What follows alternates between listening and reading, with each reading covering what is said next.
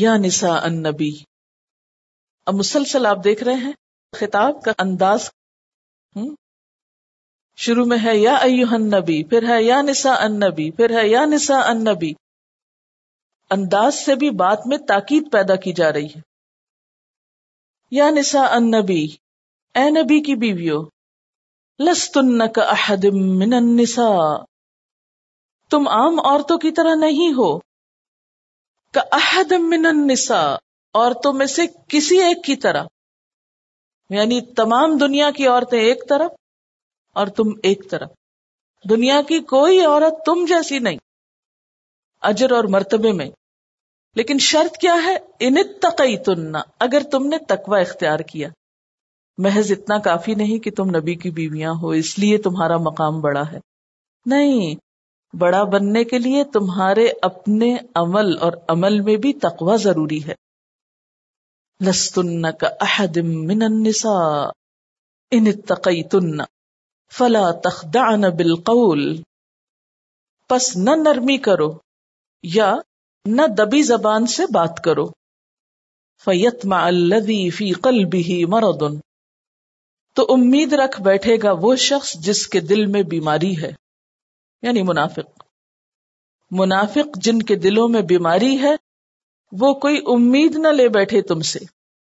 وقلنا قولا معروفا، اور کہنا بات بھلی، تم عام عورتوں کی طرح نہیں ہو، یعنی تمہاری حیثیت اور مرتبہ عام عورتوں جیسا نہیں، تمہیں اللہ نے نبی کی زوجیت عطا کی، بہت اعلیٰ شرف عطا کیا، ایک امتیازی مقام دیا، تمہیں بھی امت کے لیے اور خصوصاً امت کی خواتین کے لیے ایک نمونہ بننا ہے۔ تمہارا قول و فعل، تمہارے رویے، تمہارا اخلاق اور تمہارا کردار امت کی خواتین کے لیے ایک بہترین رول ماڈل ہے۔ ان اتقیتن، اگر تم نے تقوی اختیار کیا۔ اب جب تمہارا مقام اور مرتبہ بڑا ہے تو پھر تمہارے انداز اور معاملات بھی مختلف ہونے چاہیے، اور تقوی کا تقاضا ہے کہ جب تم لوگوں سے بات کرو تو بات کا انداز بھی بہت محتاط ہو، اور اس میں سب سے پہلے فلا تخدعن بالقول، بات میں خضوع اختیار نہ کرو، بات میں نرمی نہ کرنا۔ تخدعنا کا مطلب ہوتا ہے تواضع اور خاکساری کا اظہار۔ تو جب یہ فرمایا کہ فلا تخدعن بالقول، کہ بات میں تواضع اور خاکساری اختیار نہ کرو، تو اس کا مفہوم پھر کیا ہوا؟ ویسے تو عام حالات میں ہمیں کیا حکم دیا گیا؟ سورۃ لقمان میں کیا کہا گیا؟ واغضض من صوتک، اپنی آواز کو پست رکھو۔ گویا عاجزی اور انکساری انسان کی شخصیت میں بھی ظاہر ہونی چاہیے۔ عام حالات میں پسندیدہ کیا ہے؟ کہ انسان تواضع اختیار کرے بات چیت میں، لیکن بعض اوقات اور بعض حالات میں بعض مصلحتوں کا تقاضا یہ ہوتا ہے کہ اس سے مختلف روش اختیار کی جائے۔ اب جیسا کہ پیچھے میں آپ کو بتا چکی ہوں کہ اس دور میں منافقین رات دن اس تگ و دو میں تھے کہ ازواج مطہرات کے دلوں میں وسوسہ اندازی کی جائے، اور کوئی ایسی بات نکال لی جائے ان کی گفتگو سے یا ان کے رویے سے کہ جسے لوگوں کے سامنے پیش کر کے ایک فتنہ کھڑا کیا جا سکے، مسلمانوں کو اخلاق کے میدان میں مار دی جا سکے۔ تو منافقین اور منافقات کا طرز کیا تھا کہ وہ ازواج مطہرات کے پاس آ کر بڑے ہمدردانہ انداز میں گفتگو کرتے تھے۔ اب آپ خود سوچیں کہ ایک مرد جب ایک عورت سے ہمدردی کے انداز میں بات کرتا ہے تو عورت جواباً کیا رویہ اختیار کرتی؟ ایک دم ڈھیلی پڑ جاتی، ایک دم نرم ہو جاتی، اور بعض اوقات مرد کی باتوں میں آ جاتی۔ یہ ہے کانٹیکسٹ اس آیت کا۔ اس کا یہ مطلب نہیں کہ ہر وقت بدتمیزی کے انداز میں تم بات کرو یا کرختگی سے بات کرتی رہو، یا یہ کہ مرد عورت سے بات ہی نہ کرے یا عورت مرد سے کوئی گفتگو نہ کرے، یا یہ کہ عورت کی آواز مرد تک ہی نہ جائے۔ یہ نہیں ہے آیت کا معنی جو عموماً ہم نکالتے ہیں اس سے۔ اس کا معنی یہ ہے کہ جب ایک عورت کسی مرد سے گفتگو کر رہی اور مرد کی گفتگو میں کوئی ایسی بو پائے جس میں خرابی کا اندیشہ ہو تو اس کے لیے ترنے والا نہ بن جائے، اس کی بات کے جواب میں ایک فرم رویہ اختیار کرے، ایک ایسا حجاب اپنی گفتگو میں قائم کرے کہ دوسرے کو راہ پانے کا موقع نہ ملے، دوسرا ایکسپلائٹ نہ کر سکے۔ اللہ تعالیٰ نے ہر عورت کے اندر ایک ایسا الارم رکھا ہے کہ جب بھی مرد اس سے چکنی چپڑی باتیں کرنے لگتا ہے، خاص طور پر کوئی نامحرم مرد یا کوئی غلط انداز سے بات کرنے لگتا ہے، تو الارم بج اٹھتا ہے۔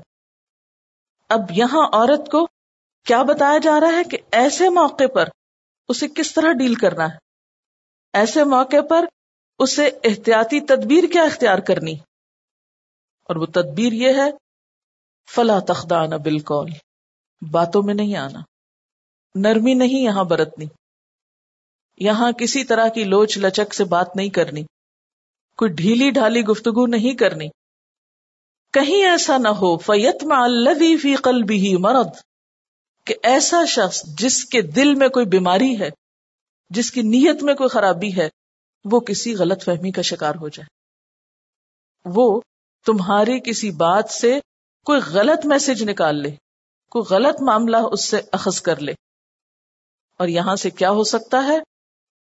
وہی خطرہ جس کی پیچھے نشاندہی کی گئی، بفاحشۃ مبینہ کا ارتکاب کو مسدود کر دیا گیا، کیونکہ کسی بھی برائی کا آغاز کہاں سے ہوتا ہے؟ گفتگو سے ہوتا ہے۔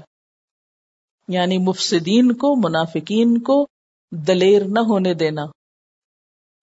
یعنی ایک تو یہ ہو سکتا تھا نا، اللہ تعالیٰ فرماتے کہ آج کے بعد ازواج مطہرات کسی سے بات نہیں کریں گی، کیونکہ بات کرنے میں خطرہ ہے، آپ کے گھر کو بچانا اور محفوظ کرنا، لہٰذا کوئی مرد ازواج مطہرات کے دروازے پہ نہ آئے، ازواج مطہرات کسی سے بات نہ کریں۔ یہ نہیں کہا گیا، کیا کہا گیا؟ کہ بات کرو، وَقُلْنَ قَوْلًا مَعْرُوفًا، معروف بات کرو، گویا بات کرنا نہیں منع، لیکن بات میں سے وہ بات نہیں کرنا جس سے کوئی غلط فہمی کا شکار ہو۔ فَيَطْمَعَ الَّذِي فِي قَلْبِهِ مَرَضٌ، دل کا مریض۔ دل کا مریض کس کو کہتے ہیں؟ عام زبان میں بھی، شعر و شاعری کی زبان میں دل کا مریض کس کو کہتے ہیں؟ سمجھتے ہیں نا آپ اس بات کو؟ کوئی دل کا مریض، کوئی گھروں میں رخنہ اندازی کرنے والا تمہارے کسی ایسے ویک پوائنٹ سے تمہیں نقصان نہ پہنچا جائے۔ اور جیسا کہ میں نے عرض کیا کہ ازواج مطہرات ہم سب خواتین کے لیے ایک بہترین نمونہ ہے۔ اس میں صرف انہیں نہیں کہا جا رہا، ہم سب کو بھی کہا جا رہا ہے کہ مردوں کے ساتھ گفتگو میں محتاط انداز اختیار کرو، کہیں کوئی مرد اپنی ایسی باتوں سے تمہیں پھسلا نہ لے جائے۔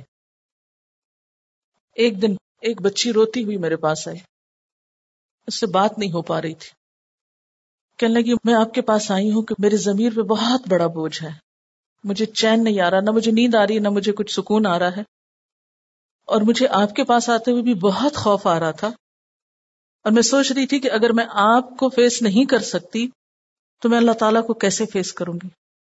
مجھ سے وہ ہو گیا جو نہیں ہونا چاہیے تھا، تو میں سمجھ گئی کہ معاملہ کیا ہے۔ میں نے کہا کہ کیا مشکل ہے، کیا ہوا، کیوں ہوا؟ کہنے لگی کہ میری ایک دوست آئی اور مجھ سے کہنے لگی کہ ایک لڑکا تم میں انٹرسٹڈ ہے اور باہر سے آیا ہے، وہ تم سے شادی کرنا چاہتا ہے، میں چاہتی ہوں کہ تم اس سے بات کر لو اور اس سے مل لو۔ کہنے لگی کہ اس نے مجھے اس طرح کچھ باتیں کی، کچھ اس طرح کنونس کیا، اور معلوم ہے آپ کو کہ ہمارے معاشرے میں لڑکیاں شادی کی عمر کو پہنچتی ہیں، شادی نہیں ہوتی تو ایک عام فرسٹریشن پائی جاتی، اور جب زندگی میں کوئی خاص مقصد نہ ہو، کوئی خاص کام نہ ہو، اور فرسٹریشن کا انسان شکار ہو، تو ایسی وسوسہ اندازی سے کسی بھی انسان کا متاثر ہو جانا کوئی مشکل نہیں ہوتا۔ تو کہنے لگی کہ پہلے تو میں نے کہا کہ نہیں اس طرح نہیں ٹھیک، یا کچھ جیسے عام طور پر انسان تکلفاً یا شرما کر کہتا ہے، لیکن دوستوں کو نہ کون کرے، اب دوست ناراض ہو سکتے ہیں نا کہ اگر آپ ان سے کہیں نہیں بھی میں تو کسی لڑکے سے نہیں مل سکتی یا بات نہیں کر سکتی، نہیں اب دوست کا دل کیا توڑنا۔ کہتی کہ میں نے اس سے کہا اچھا ٹھیک ہے تم مجھے نمبر دے دو، میں نے اس کا نمبر لے لیا اور اس کو اپنی بہن کے گھر سے جا کے کال کیا، بہن کو نہیں پتا چلا۔ کہتی اس لڑکے نے کچھ اس طرح کی مجھ سے باتیں کی کہ میرا دل ایک دم اس کی طرف مائل ہوا، پھر اس نے مجھ سے کہا کہ دیکھو اگر واقعی تم شادی کرنے میں انٹرسٹڈ ہو تو مجھ سے ملو، کہتی پہلے تو میں نے انکار کیا، پھر میں نے کہا کیا حرج ہے ملنے میں، شادی کرنی ہے اور اسلام بھی اجازت دیتا ہے کہ لڑکا لڑکی کو دیکھ لے وغیرہ وغیرہ، ایسی شیطانی تعویلات.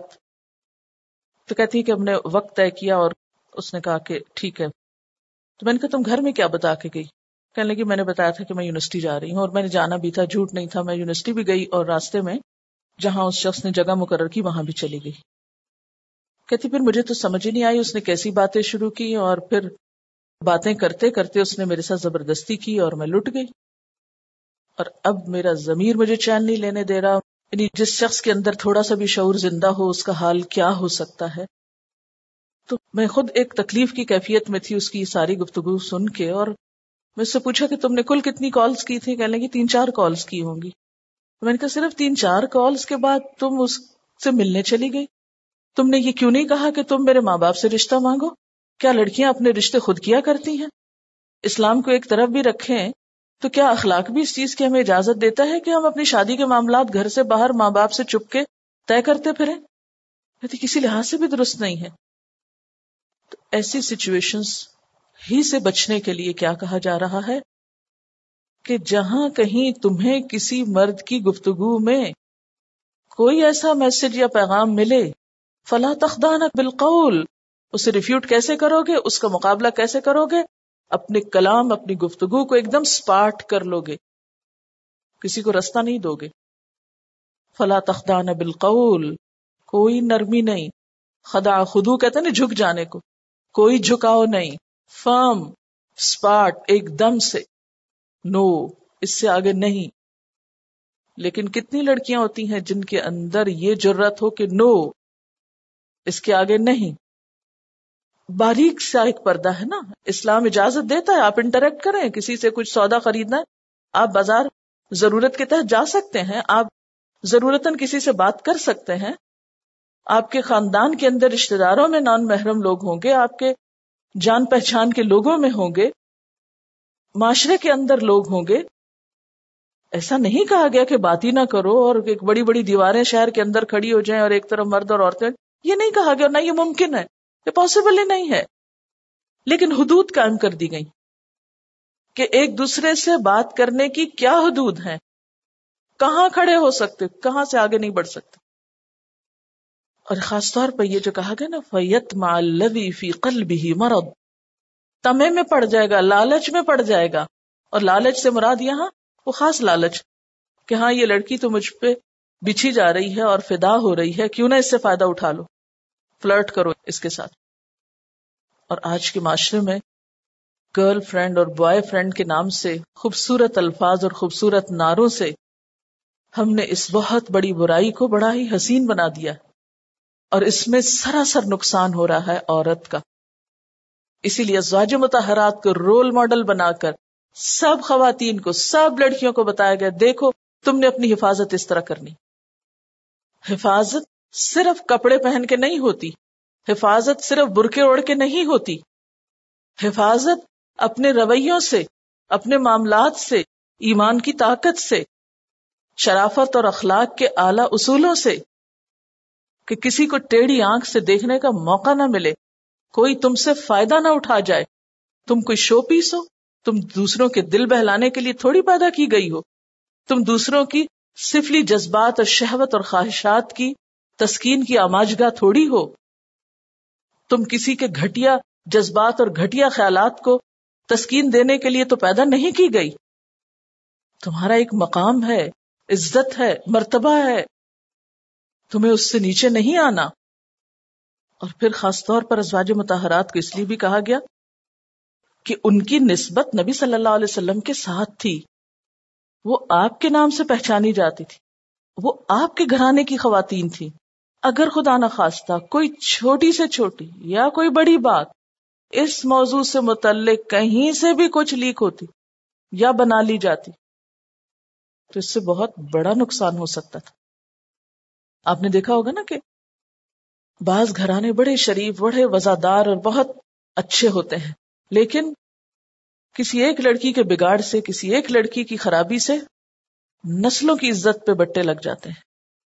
اور وہ ہوتا کیا ہے، ایک معمولی پھسلن ہوتی. بعض اوقات ہوتا نا کہ آپ ایک ایک چلو بھر پانی سے پھسل جاتے ہیں اور ایسا گرتے ہیں کہ سارا جسم توڑا بیٹھتے ہیں، اٹھنے کے لائق نہیں رہتے، ہڈی ہڈی ٹوٹ جاتی. یہ جو پھسلن ہے، یہ جو گفتگو کے ذریعے پھسلنے کا موقع ہے، اس کو تو بندی کر دو، کیونکہ اللہ تعالیٰ نے عورت کے وجود میں مرد کے لیے کشش رکھی، اور خصوصاً جب تنہائی میں بات کرنے کا موقع ہو، اکیلے میں بات کرنی ہو، تو اس وقت شیطان اور زیادہ حملہ آور ہوتا ہے. اسی لیے نبی صلی اللہ علیہ وسلم نے کیا فرمایا، کوئی مرد کسی عورت سے تنہائی میں ملاقات نہ کرے، اس لیے کہ ان دو کے بیچ میں تیسرا شیطان ہوتا ہے. شیطان تمہارے جسم میں خون کی طرح دوڑ رہا ہوتا ہے، اس وقت شیطان کو پھسلانے کا پھر موقع مل جاتا ہے. تو عورت کی میٹھی گفتگو ایسے موقع پر، اور اس کی آواز کی لوچ لچک، اور اس کی آواز کا دب جانا، اور اس کا ڈھیلا پڑ جانا، اور جواب نہ دے پانا، یہ سب ایک کمزور شخصیت کی علامت ہوتی، اور ایسے ہی کمزور شخصیت پھر دوسروں کے لیے ترنے والے بن جاتے ہیں. ترنے والا آسانی سے حلق کے نیچے اتر جاتا ہے نا. تو کوئی بھی بد باطن، بد نیت، بد اخلاق، منافق، کمزور ایمان کا، جس کا دل بیمار ہو، وہ تم سے کوئی فائدہ نہ اٹھا جائے. اب بات یہ تھی کہ ازواج مطہرات کا مقام ایسا تھا کہ آپ صلی اللہ علیہ وسلم کے زمانے میں بھی اور آپ کے بعد بھی ازواج مطہرات کے دروازے پر ہر طرح کے لوگ آتے تھے. وہ ان سے دنیاوی مدد کے علاوہ دینی مسائل پوچھا کرتے تھے.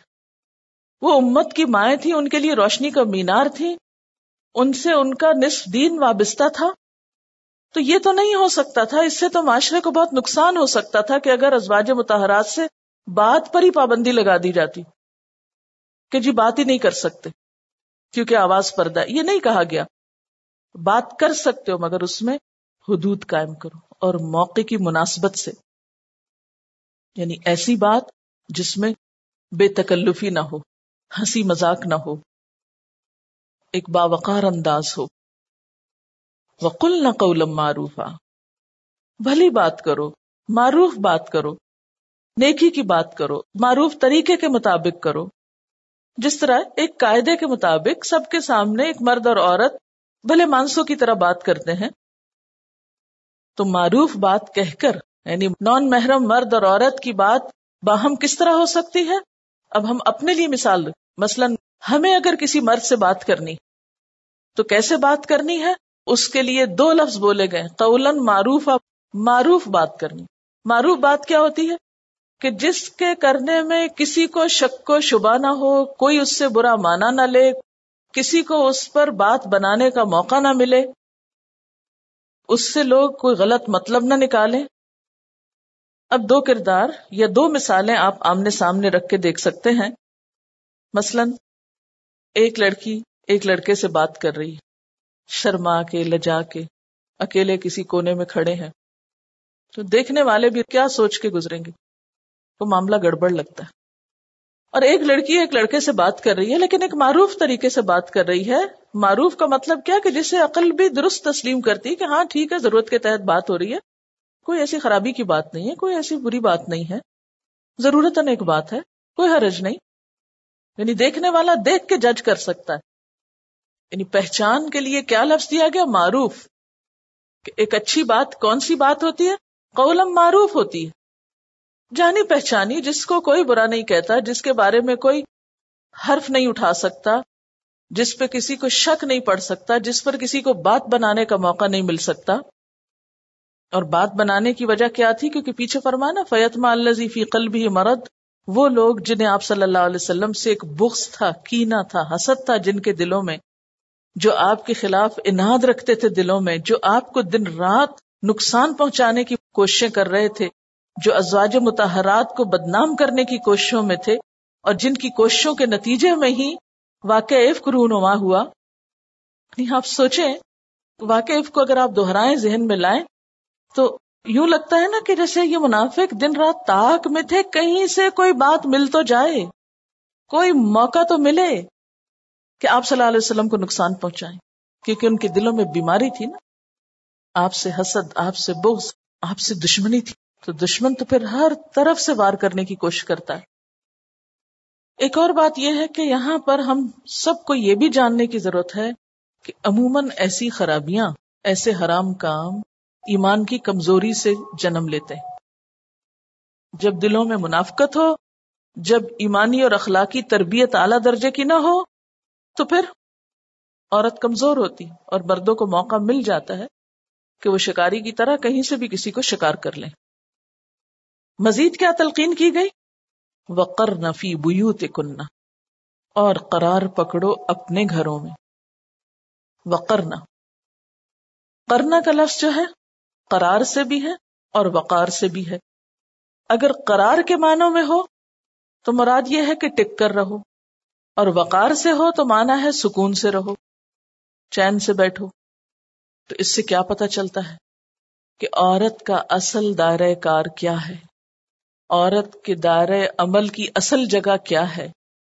اس کا گھر, اس کی بنیادی یا پرائمری رسپانسبلٹی کیا ہے, اس کا گھر.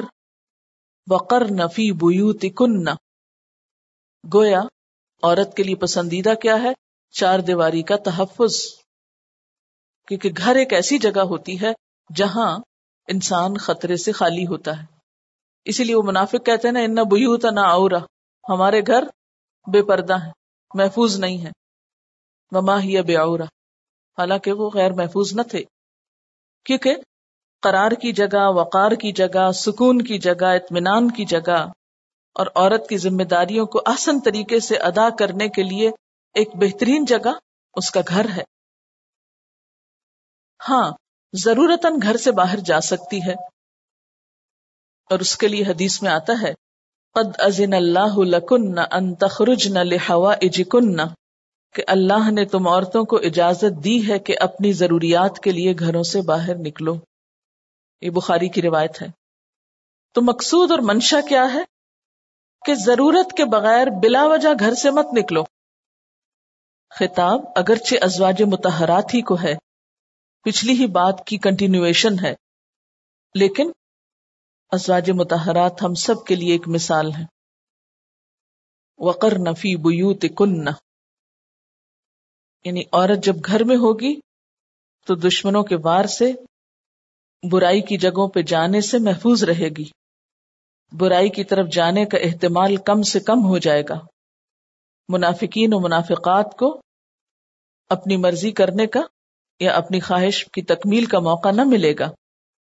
یہ بالکل ایسی نا کہ جیسے کوئی بہت شفقت سے اپنے بچے کو نصیحت کرتا ہے, دیکھو تم آرام سے اپنا پڑھا کرو, آواروں لڑکوں کی طرح بازار میں نہ گھومو. تو اس کا یہ مطلب نہیں ہے کہ وہ اپنے بچے کو کسی مصیبت میں ڈال رہا ہے.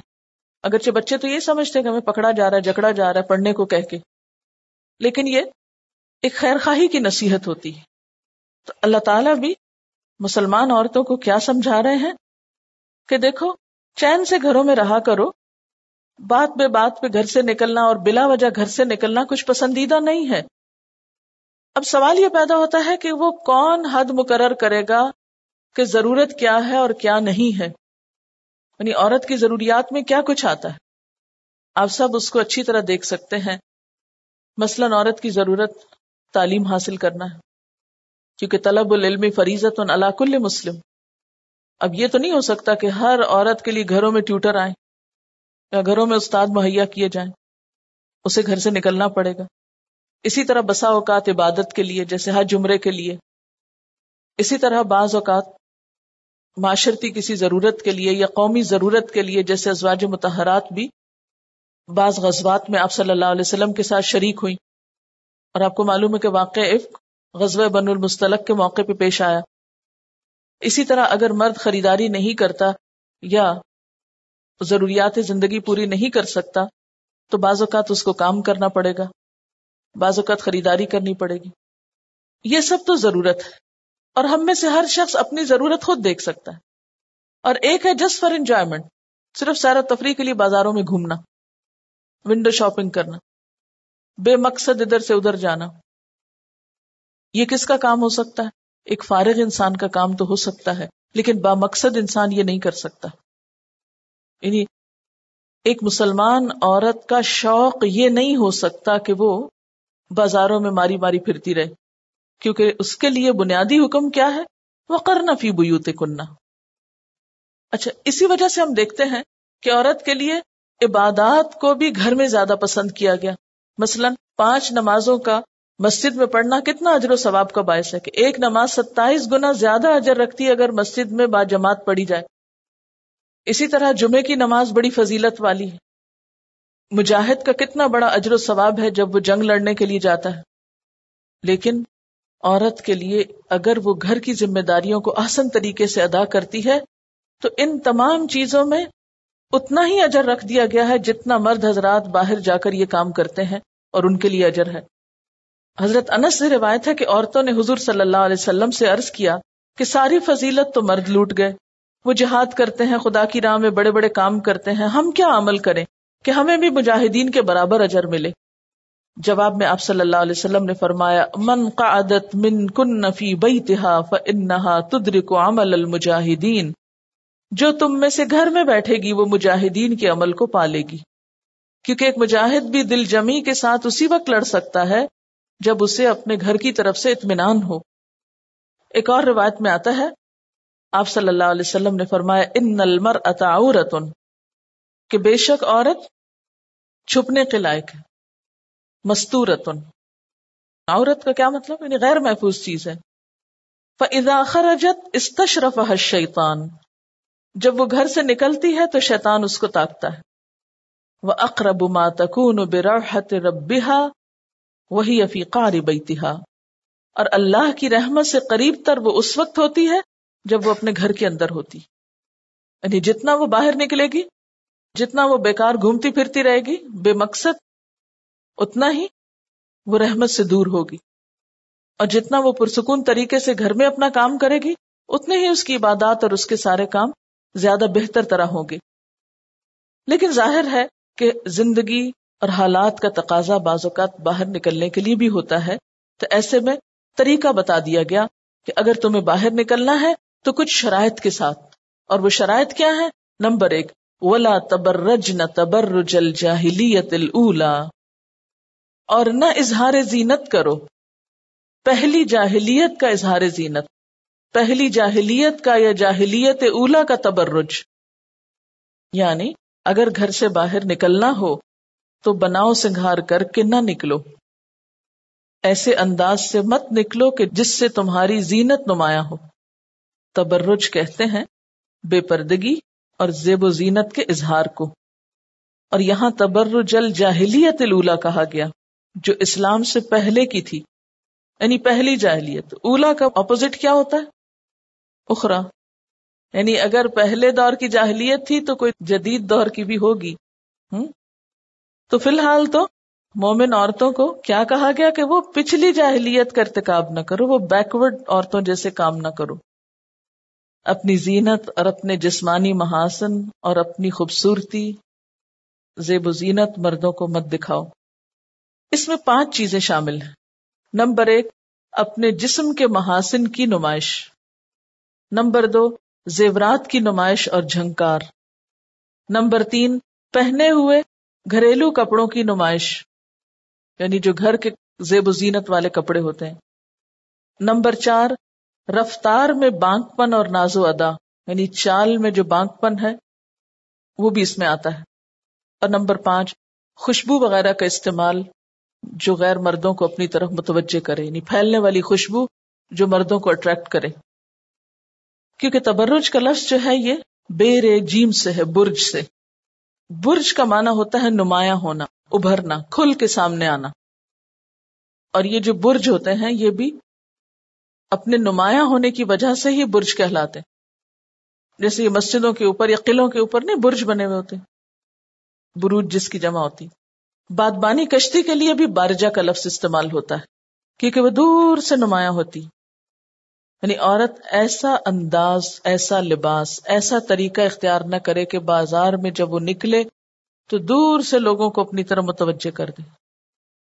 نہ تو اپنے جسمانی فیچرز کو نمایاں کرے، جسم کے ابھرے ہوئے حصے ان کو نمایاں نہ کرے، مثلا سینہ یا بیک. کیونکہ کچھ معاشروں کے اندر، مثلا افریقن کنٹریز میں ایجپٹ میں بعض اوقات ایسے پیڈز رکھے جاتے ہیں بیک پر کہ جس سے بیک نمایاں ہو یا بٹکس جو ہیں وہ زیادہ بھاری نظر آئیں. ان کے ہاں یہ حسن کی نمائش کا ایک طریقہ ہے. ہمارے ہاں تو بعض اوقات بالوں کو اونچا کرنا، جوڑا بنانا یا بیک کومنگ کے ذریعے بہت اونچا کر کے نمایاں کرنا سر کو، یا بالوں کو بہت پھیلا کے کھول کے نمایاں کرنا، یا بعض اوقات سینے پہ اضافی چیزیں باندھنا جس سے سینہ زیادہ نمایاں ہو جائے. تو کوئی بھی طریقہ جس سے انسانی جسم کے فیچرز نمایاں ہوں اور ان کو نمایاں کرنے کی کوشش کی جائے، وہ سب منع ہے، وہ سب تبرج میں آتے ہیں. تو پہلی چیز جس سے بچنا ہے وہ کیا ہے؟ کہ اپنے فیچرز جو ہیں یا اپنے جو جسم کے اعضاء ہیں ان کو مردوں کے سامنے نمایاں نہ کیا جائے. یعنی ایسے فٹنگ والے ڈریسز، خواہ وہ قمیضیں ہوں یا وہ گاؤنز ہوں کہ جس سے سینہ ابھر کے سامنے آ جائے، یا اتنے ٹائٹ ہوں کہ جس سے ہڈی پسلی دکھائی دے رہی ہو، وہ درست نہیں. لا تبرجنا، نمایاں نہ ہو. دوسری چیز زیورات کی نمائش. مثلاً چھوٹا موٹا کوئی زیور اگر ہاتھ میں ہے تو کوئی بات نہیں، لیکن بڑی بڑی ہیروں کی انگوٹھیاں پہن کر ہر طرف اس کی چمکار دکھانا یہ تبرج میں شامل ہو جاتا ہے. یا ایسی پازیب یا ایسا ہاتھ کا کوئی زیور پہننا کہ جس کی بہت آواز ہو، کہ آپ چل رہے ہیں اور ساتھ چن چن ہو رہی ہے، یہ بھی تبرج میں آ جاتا ہے. کیونکہ نمایاں کرنے میں ہے نا، کہ آپ متوجہ کر رہے ہیں. بنیادی مقصد کیا ہے؟ دوسروں کو متوجہ نہ کرو اپنی طرف. پھر اسی طرح جو گھر کا ڈریس ہے جس پہ عموماً نقش و نگار ہوتے ہیں، مثلا لباس پہ مکیش کے ڈیزائن بنے ہوئے ہیں، یا بہت پینٹنگ کے خوبصورت شیڈز ہیں، یا اسی طرح کڑھائی ہے، اس کی نمائش نہ کرو. کیونکہ سورۃ نور میں بھی کیا فرمایا؟ وَلَا يُبْدِينَ زِينَتَهُنَّ، وہاں بھی زینت کے اظہار سے پرہیز کرنے کو کہا گیا. یہاں بھی وہ چیزیں جو بطور خاص نمائش کے نقطہ نظر سے پہنی جاتی ہیں، ان کی نمائش عورتوں کے بیچ میں بھی ناپسندیدہ ہے کہ ایک دوسرے پہ فخر جتایا جائے یا اپنی عمارت کا اظہار کیا جائے. مردوں کے سامنے یا بازار میں تو اور بھی ناپسندیدہ ہے. اسی طرح چال ایسی نہ ہو کہ جو دوسروں کو متوجہ کرے. وَلَا يَدْرِبْنَ بِأَرْجُلِهِنَّ لِيُعْلَمَ مَا يُخْفِينَ مِنْ زِينَتِهِنَّ، اپنے پاؤں مارتی ہوئی نہ چلیں کہ جو زینت انہوں نے چھپا رکھی ہے وہ نمایاں ہو جائے.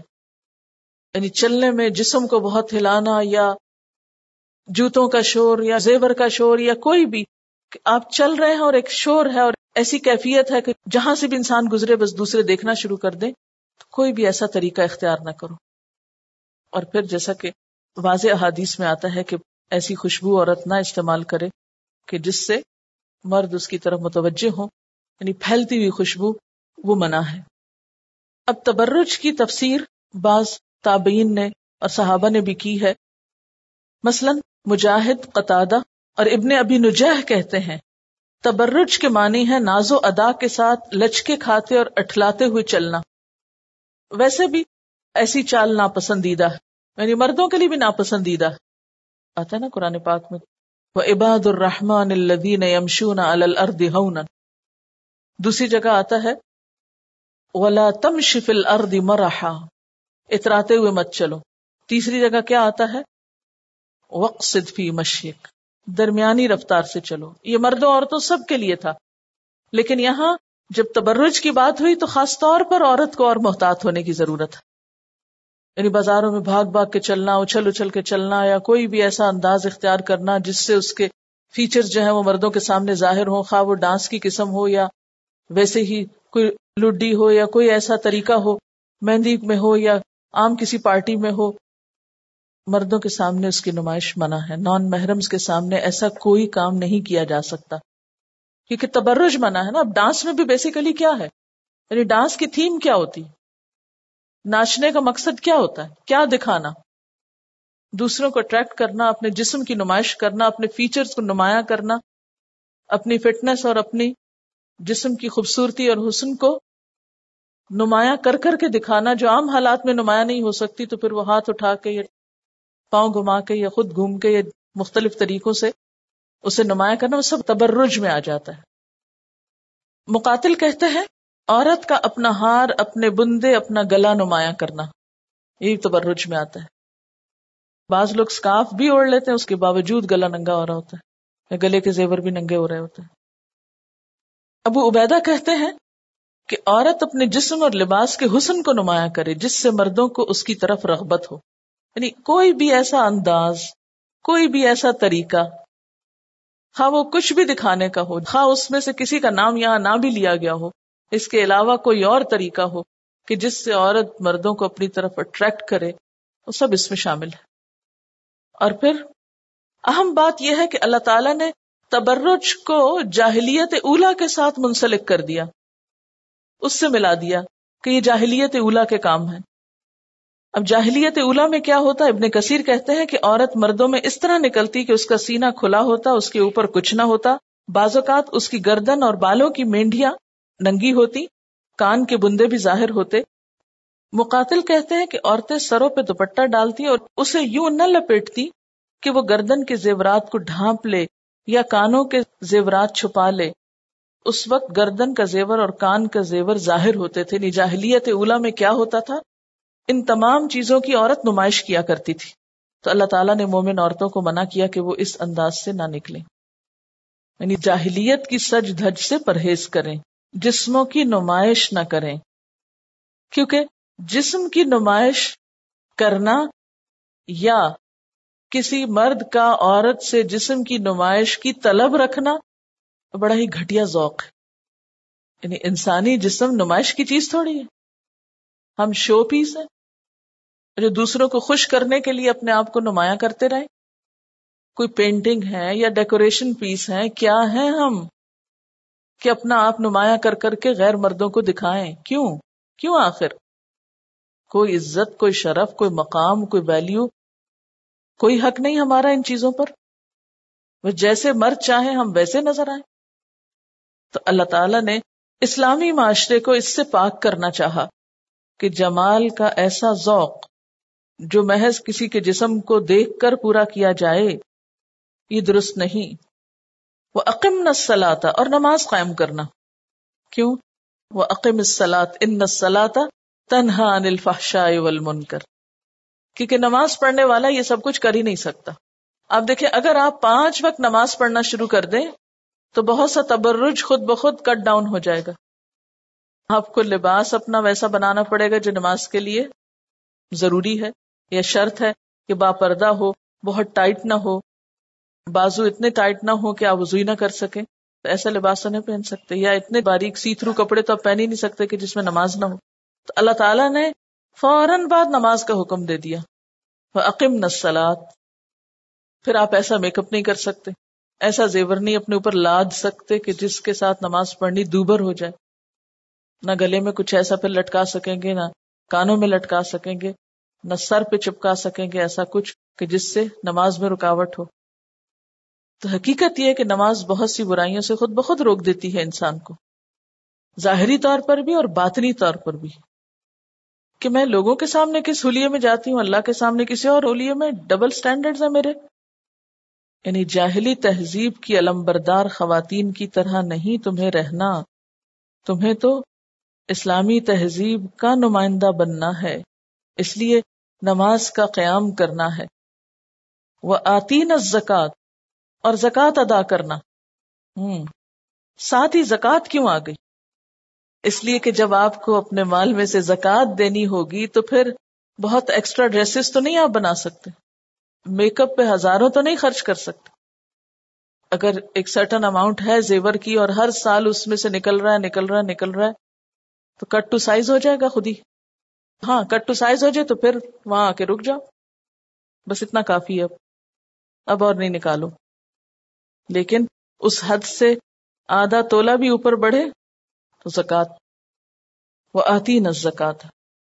کیونکہ جب انسان اپنے آپ کو بہت زیادہ سجانے اور اپنی فکر کرنے میں لگ جاتا ہے تو عموماً پھر اس کو ہر چیز کی ہرس ہونے لگتی ہے، وہ دوسروں پہ خرچ نہیں کر سکتا۔ وَأَطِعْنَا اللَّهَ وَرَسُولَهُ، اور ان جنرل زندگی کے سارے میدانوں میں اللہ اور اس کے رسول کی بات ماننی ہے۔ اب بعض لوگ کہتے ہیں نا نہیں یہ آیات تو صرف ازواج مطہرات کے لیے تھی، انہی کو کرنا چاہیے تھا، ہمارے لیے نہیں ہے، ہم جو جی چاہے کریں. تو پھر یہ نماز اور زکوٰۃ بھی صرف ازواج مطہرات ہی کے لیے ہو سکتی ہیں، ہمارے لیے تو نہیں. انما یرید اللہ لیذھب عنکم الرجس اہل البیت ویطہرکم تطہیرا. اللہ تو یہ چاہتا ہے کہ تم اہل بیت نبی سے گندگی کو دور کر دے اور تمہیں پوری طرح پاک کر دے. یطہرکم تطہیرا، سب فالتو فضول چیزیں نکلوا کے بالکل صاف ستھرا کر دے، سب رجس ہٹا دے. رجس کا کیا معنی ہوتا ہے؟ رجس ہر طرح کی ناپاکی اور گندگی کو کہتے ہیں، خواہ وہ افعال کی ہو یا شہوانی جذبات میں تحریک پیدا کرنے کا سبب ہو یا شرک اور کفر اور نفاق کی گندگی ہو. تو ہر طرح کی ظاہری باطنی گندگی کے لیے رجس کا لفظ استعمال ہوتا ہے. یعنی اللہ تعالیٰ تمہیں کیوں حکم دے رہا ہے کہ قرنا فی بیوتکنا؟ کیوں کہا جا رہا ولا تبرجنا تبرج الجاہلیت الاولی کہ نمائش ختم ہو جائے گی، بہت سا بوجھ ہٹ جائے گا. اچھا بہت سا ہمیں لباس کپڑا اور بہت سی چیزیں کیوں چاہیے ہوتی ہیں؟ روز گھر سے نکلنا ہوتا ہے. پھر ولا تبرجنا تبرج الجاہلیہ کرنے کے لیے ہر طرح کا میک اپ چاہیے ہوتا ہے، چاہے حلال ہو حرام ہو، پاک ہو ناپاک ہو، کس چیز سے بنا کس سے نہیں بنا، اس سے ہمیں کوئی غرض نہیں. اس کے کانٹینٹس کیا ہے، وہ کس چیز سے بنتا ہے، وہ رجس ہے یا نہیں، ہمیں تو صرف تبرج سے غرض. تو جاہلیت اولیٰ کے تبرج سے جب بچنے کے لیے کہا گیا تو مقصود کیا ہے؟ یطہرکم تطہیرا. پھر اقمنا الصلاۃ، یعنی نہانا پڑے گا، وضو کرنا پڑے گا، دن میں 5 مرتبہ سب کچھ دھونا پڑے گا، سارا میک اپ دھونا ہوگا اور نیل پالش بھی اتارنی پڑے گی. یطہرکم تطہیرا، پوری طرح پاک کرنا ہے. ایک بال کے برابر بھی اگر کوئی چیز چپکی رہ گئی اور ادھر پانی نہیں لگا، وضو ہی نہیں ہوگا، یطہرکم تطہیرا ہو ہی نہیں سکتا. وآتینا الزکاۃ، مال بھی پاک کرنا ہے، یطہرکم تطہیرا. کیونکہ ہوتا یہ ہے نا کہ جب اتنی سی پابندیاں لگنے لگے تو انسان سمجھتا اوہ کیا مصیبت ہے، یہ نہ کرو یہ نہ کرو یہ نہ کرو، کیا کرو، ساری دنیا کر رہی ہے، میں تو رہی ایسا قرآن پڑھنے سے جس میں میرے لیے اتنی پابندیاں. تو اللہ تعالیٰ فرماتے نہیں، تم تو پہلے پابندیوں میں جکڑے ہوئے، وہ دوسروں کے لیے سج سج کے بن بن کے بیٹھنا، وہ دوسروں کے لیے ایسے لباس پہننا کہ جس میں چین نام کی چیز نہ ہو، جس میں کوئی کمفرٹ نہ ہو. تو اللہ تعالیٰ تو یہ چاہتا ہے وہ سارے بوجھ اتارو، یطہرکم تطہیرا، سکون میں آ جاؤ. کیونکہ انسان جب دیکھتا ہے نا کہ اچھا اس سے تو پھر میرا لائف سٹائل ہی چینج ہو جائے گا، بڑی مشکل زندگی ہے. تو اللہ تعالیٰ فرماتے نہیں مشکل نہیں، اللہ تعالیٰ تمہیں پابندیوں میں نہیں جکڑنا چاہتا، تمہیں کسی ناپسندیدہ چیز میں قید نہیں کرنا چاہتا، تمہارے ساتھ زیادتی نہیں ہو رہی، وہ تو تمہارا بڑا ہی خیر خواہ ہے، بڑا مشفق ہے، بڑا رحیم ہے تمہارے لیے. وہ تو چاہتا ہے کہ تمہیں ان ظاہری معاشرتی رسم و رواج کے بندھنوں سے آزاد کر دے، تمہیں ان چیزوں سے بے نیاز کر دے، تمہیں ایک آرٹیفیشل لائف سے باہر نکال لے. اب یہاں پر بعض اوقات اہل بیت کے معاملے میں لوگ اختلاف کرنے لگتے ہیں. بعض کہتے ہیں اس سے مراد صرف ازواج مطہرات ہیں کیونکہ انہی کا ذکر پیچھے چل رہا تھا. بعض کہتے ہیں کہ نہیں، حضرت علی رضی اللہ تعالیٰ عنہ، حضرت فاطمہ اور حضرت حسن حسین رضی اللہ تعالیٰ عنہما اہل بیت ہیں. جسے وہ حدیث میں آتا ہے نا کہ ابن ابی حاتم کی روایت ہے، حضرت عائشہ رضی اللہ تعالی عنہا سے ایک مرتبہ حضرت علی کے متعلق پوچھا گیا تو انہوں نے فرمایا تم اس شخص کے متعلق پوچھتے ہو جو رسول اللہ صلی اللہ علیہ وسلم کے محبوب ترین لوگوں میں سے تھا اور جس کی بیوی حضور صلی اللہ علیہ وسلم کی وہ بیٹی تھی جو آپ کو سب سے بڑھ کر محبوب تھی. اس کے بعد حضرت عائشہ نے یہ واقعہ سنایا کہ حضور صلی اللہ علیہ وسلم نے حضرت علی اور حضرت فاطمہ اور حضرت حسن اور حسین رضی اللہ تعالیٰ عنہم کو بلایا اور ان پر ایک کپڑا ڈال دیا اور دعا فرمائی اللہم ہؤلاء اہل بیتی فاذھب عنہم الرجس وطہرہم تطہیرا. خدایا یہ میرے اہل بیت ہیں، ان سے گندگی کو دور کر دے اور انہیں پاک کر دے. حضرت عائشہ فرماتی ہیں کہ میں نے عرض کیا کہ میں بھی تو آپ کے اہل بیت میں سے ہوں، یعنی مجھے بھی اس کپڑے میں داخل کر کے میرے حق میں دعا فرمائیے. تو آپ نے فرمایا تم الگ رہو، تم تو خیر ہو ہی. کیوں الگ رہنے کا کہا؟ کہ وہاں حضرت علی بھی تو تھے نا اس کپڑے کے نیچے. تو تم تو خیر ہو ہی. یعنی اس سے کیا پتہ چلتا ہے کہ ازواج مطہرات کو تو قرآن کہتا ہے کہ وہ اہل بیت ہیں, اور احادیث سے پتہ چلتا ہے کہ آپ کا جو خاندان حضرت فاطمہ سے تھا وہ بھی اہل بیت میں شامل ہے, اور یہی ایک اعتدال کی راہ ہے, ایک دوسرے کو نگیٹ نہیں کرنا چاہیے. ازواج مطہرات کے لیے اہل بیت کا لفظ کیوں استعمال ہوا؟ ہم دیکھتے ہیں کہ قرآن مجید میں دوسرے مقامات پر بھی بیوی کو اہل بیت کہا گیا ہے. مثلا سورۃ ہود میں آتا ہے, قالوا اتعجبین من امر اللہ رحمت اللہ وبرکاتہ علیکم اہل البیت انہ حمید مجید. فرشتوں نے کہا کیا تو اللہ کی قدرت سے تعجب کر رہی ہے؟